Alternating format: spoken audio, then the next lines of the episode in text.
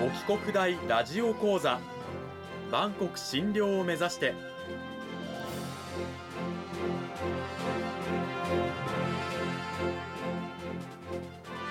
番組タイトルにある「万国診療」とは世界の架け橋を意味する言葉です。この番組はアジアの十字路に位置するここ沖縄にある沖縄国際大学で日々どのような研究や教育が行われているのかを発信していく番組です。案内人はラジオ沖縄アナウンサー小橋川響が務めます。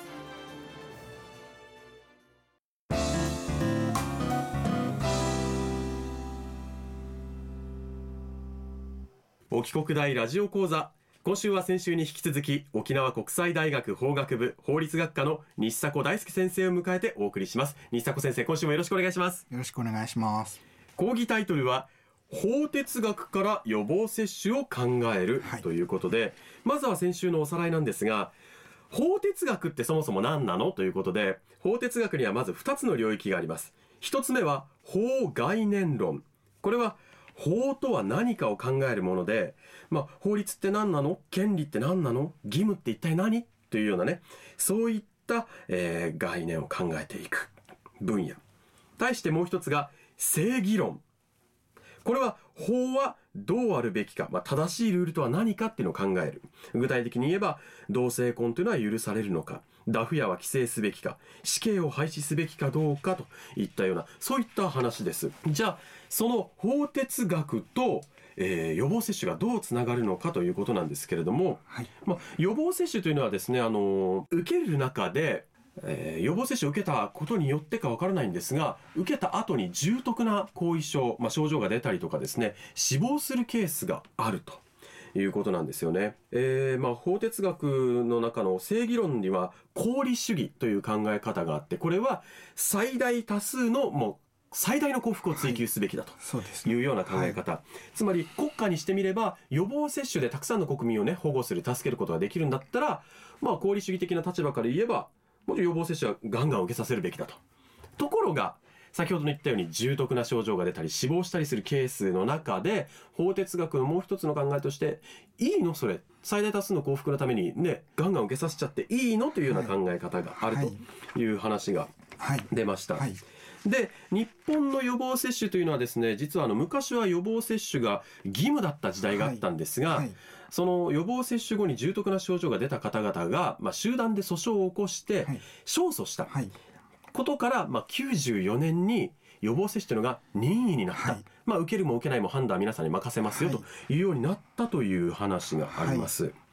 で功利主義の観点から言うと我々はあの人間を数で考えてしまいがちになるけれども、はい、一方でそれぞれの人生がある、はい、一人一人の生きている生の人生があるということを忘れがちになってしまいますがそれはいけませんよというようなお話が先週まででした。はいはい、さあということであの先週の、ね、おさらいを踏まえた上で、西迫先生今週はどういったお話を聞かせていただけるんでしょうか？はいえっとまあ、先週の続きでもありますけれども数字から予防接種を正当化できるかということをもう少し考えてみたいと。思います、はい、例えばですけれども、まあ、ロタウイルスの予防接種というものがあって、うん、今任意接種で有料なんですけれども、はい、まあ、これを定期接種にして無料にするかどうかということについて今審議しています。でロタウイルスっていうのはですね、まあ、重い下痢とか脱水症状を引き起こすウイルスです。でこれはワクチンで防ぐことができますがまあ、このワクチンには、まあ、超重積っていう副反応を引き起こすリスクがあります。うん、超重積というのは？はい、えっと、腸の一部が別の一部にこう滑り込んでも重なってしまうというような状況です。で空気注入をすればまあ治るんですけれども、まあ、稀に手術が必要な場合があります。副反応でこの超重積が引き起こされるケースがある。はい、およそ2500人に1人ぐらいであると考えられています。うん、で今厚生労働省が検討しているところですと定期接種にしても差し支えないという意見が出ているようです。うん、その理由については、はい。まあ、理由については有効性安安全性リスクベネフィットが挙げられています。リスクベネフィットっていうのは初めて聞く言葉なんですが、はい。はい、え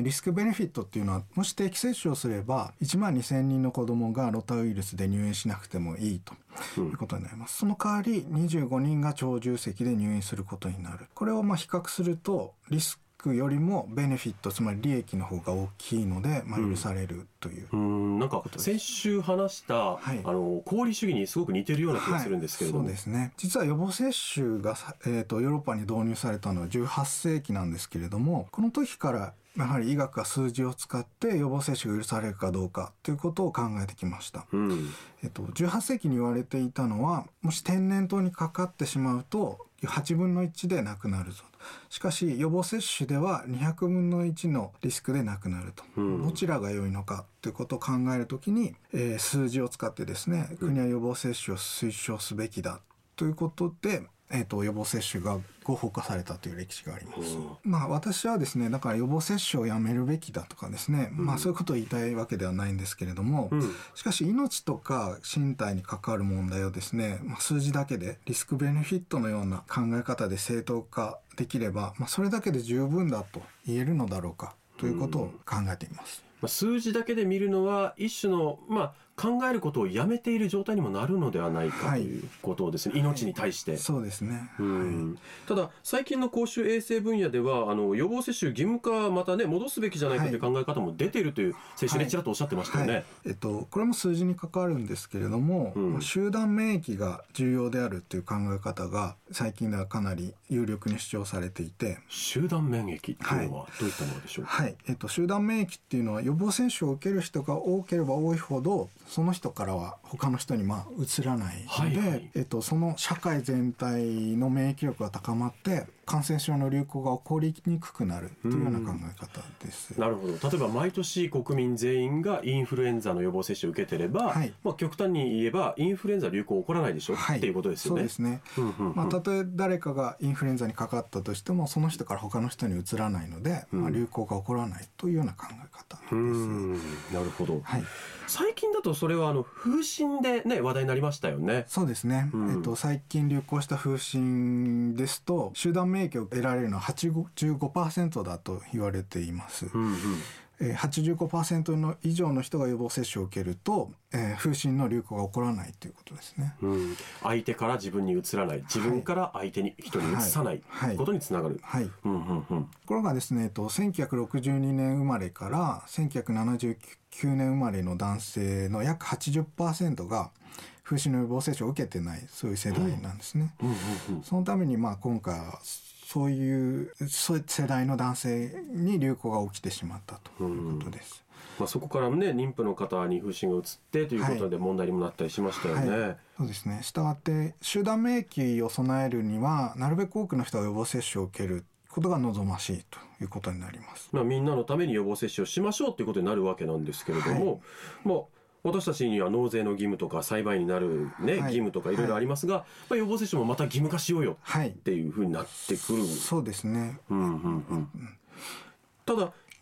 方で例えば宗教上の理由とかであったりして、はい、予防接種を受けたくないという方々もいるわけですよね。はいそうですね、えっとまあ、理由は様々ですけれども、まあ、予防接種は自然なものではないから入れたくない体内に入れたくないとかですね、うん、あるいはまあ予防接種は危険なものが含まれているっていう、まあ、陰謀論のようなものを信じている人もいますし、うん、まあ、自分の子供を受けなくても他の子供が受けているので大丈夫だというようなまあいわゆるただ乗りみたいな人たちもまあいます。はい、そういう中でじゃあみんなに予防接種を受けさせるということをしても本当にいいのだろうかっていうところにまた戻ってくるわけですね。はい。はい、そうですね。今度はリスクとベネフィットというような考え方ではなくてまあ、義務としてですね、うん、他の人にうつさないために受ける義務があるのかというような観点から再び予防接種を義務化するということがまあ問題になるわけです。うんさてそこでもう一度考えを戻さなくてはいけないのは、はい、あの数字で人を捉えるのではなく一人一人が生きた人間であるという想像力に立ち返って、はい、もう一度考えてみようよということで、はい、予防接種はどう考えていくべきなんでしょうか、はい。えっと、私としてはですね人間の集団を数値化して効率とか効果だけで考えるってことは危険だと思っていて、えっとまあ、世の中にはさまざまな思いで予防接種を受けないという決断をする人がいます、うん、その人たちもですねやはり一人の人間として、まあ、尊重すべきだと思いますので、まあ、少なくとも強制を伴うような予防接種であったり公衆衛生的な介入の仕方っていうのはできる限り慎重になるべきだと思います、うん、改めて西迫先生、まあ、はい法哲学的な観点から、まあ、はい、日本の予防接種について先生はどのようにお考えなのか、はい、あのまとめとしてお願いします。はい、予防接種についてもですね可能な限りさまざまな情報をですね分かりやすく提示して、まあ、強制ではなく説得して、まあ、一人一人考えて予防接種を受けてもらうと。逆に言うとそれ以上の介入をすべきではないのかなと考えています。答えがないまあ、問題正解がない問題であるからこそ、我々一人一人はできるだけ正確な情報を入手して、はい、自らの頭で考えて、まあ、結論を出していく必要があると、はい、い。うことなんですね。まあ、哲学っていうとねなかなか答えの出しにくい問いが多いようなイメージはあるんですが、予防接種一つとってもそういうふうになっていく。そうですね。やっぱり考えることは大事だと思います。あの言われるがままにですね予防接種を受けるんではなくて予防接種を通じてですね人間の命をどう考えるかとかですねことを一人一人を向き合ういい機会なので、はい、そういうことをちょっと考えながらですね予防接種を受けるかどうかっていうことをですね。悩んで決めていってほしいかなと思います。この時間は沖縄国際大学法学部法律学科の西迫大輔先生にお話を伺いました。西迫先生どうもありがとうございました。はいありがとうございました。あの西迫先生は、はい、まあ今年からお帰国大に赴任されたということで、はいはい、まあ、ゼミなども持っていらっしゃるわけですよね。はい、あの学生さんっていうのはこう自主的なこうなんですか課題テーマの設定とかってどういった課題をやったりしてるんでしょうか？えっと一つはですね私が設定したテーマで日本の企業が貧困問題をどういうふうに解決しているかってことを調べてきてもらってます。もう一個は自由課題ですですね本当にあの自分の好きなものを調べてきて発表してもらう。それもやっぱり法哲学的な観点そうですね。あの正義について君はどう思うのかっていうことをね聞いています100人いれば100通りの正義がありますからね。そう、ね,、いう話を聞いて学生さんの考え方とかを知るのも楽しいんじゃないですか。そうですね。本当にいろいろな考え方があってあの、うん、楽しいです、はい、生きていく上でねあの正解がない問いっていうのは非常に多いんですけれども、はい、もしそういうねところで悩んだりとか考えを深めてみたいなと思っている方は大木国大の西迫先生の研究室のドアを叩いてみてください、はい、西迫先生2週にわたってどうもありがとうございました、はい、ありがとうございました